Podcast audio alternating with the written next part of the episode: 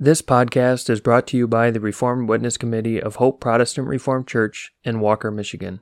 It is our goal to spread our distinct Protestant Reformed views based on the Word of God and the Reformed Confessions. We hope that this message is edifying to you. Our meditation for today is titled, Remembering Christ's Birth. It is based on Psalm eighty-nine, verses twenty-six and twenty-seven. Let's begin by reading Psalm seventy-two.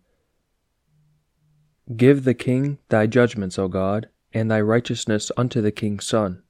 He shall judge thy people with righteousness, and thy poor with judgment. The mountains shall bring peace to the people, and the little hills by righteousness.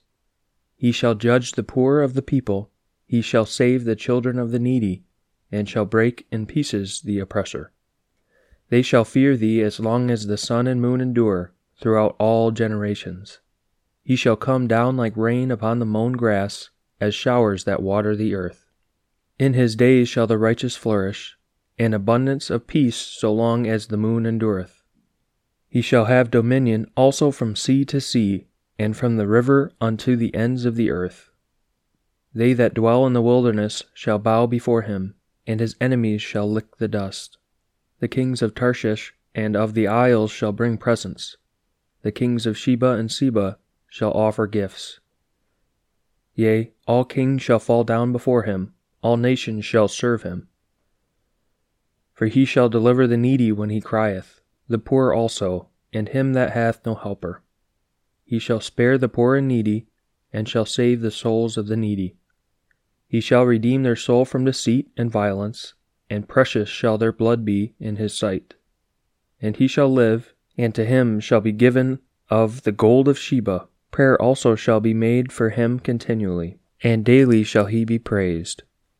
There shall be an handful of corn in the earth upon the top of the mountains. The fruit thereof shall shake like Lebanon, and they of the city shall flourish like grass of the earth. His name shall endure forever. His name shall be continued as long as the sun, and men shall be blessed in him. All nations shall call him blessed. Blessed be the Lord God, the God of Israel, who only doeth wondrous things. And blessed be his glorious name forever, and let the whole earth be filled with his glory. Amen and amen. The prayers of David the son of Jesse are ended. That concludes our scripture reading. Our meditation is Remembering Christ's Birth. As David wrote in Psalm forty, verse five, we cannot number all the blessings that God gives us in his Son who came into our flesh. But this does not mean that we must be silent.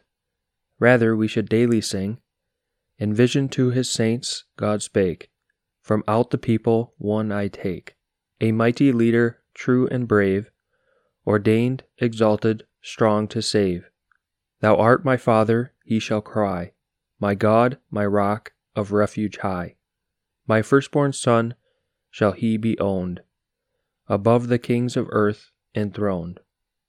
This is our versification of Psalm eighty-nine, verses twenty-six and twenty-seven, where we read, He shall cry unto me, Thou art my Father, my God, and the rock of my salvation. Also, I will make him my firstborn, higher than the kings of the earth. That he would cry to God, Thou art my Father, the angel revealed to Mary when he said, The Holy Spirit shall come upon thee, and the power of the highest shall overshadow thee. Therefore also that holy thing that shall be born of thee shall be called the Son of God. Luke two, verse thirty-five.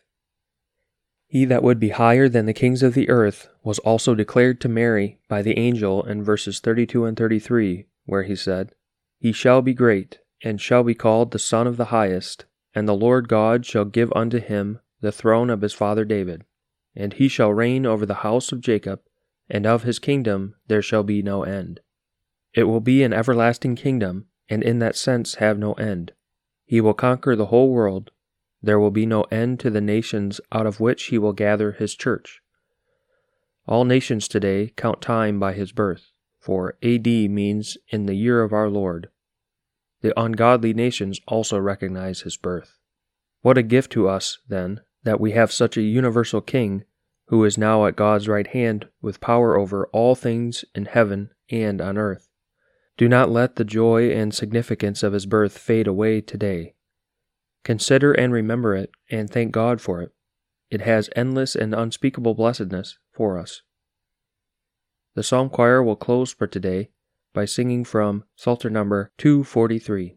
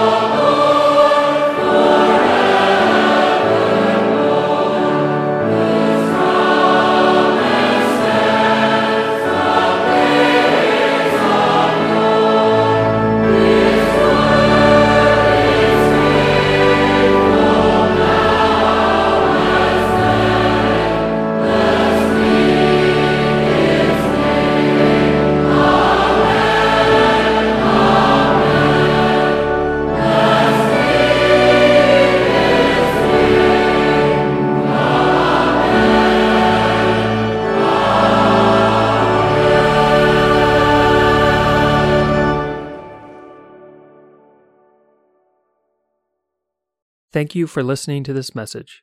It is our hope that it was edifying to you. Please subscribe to our podcast. We publish daily meditations, Heidelberg Catechism Lord's Day sermons on Wednesdays, and topical podcasts on Fridays. You can find more information about us at our website, hope p r church dot org, and you can email us with any questions or feedback at hoperwc at gmail dot com. Thank you.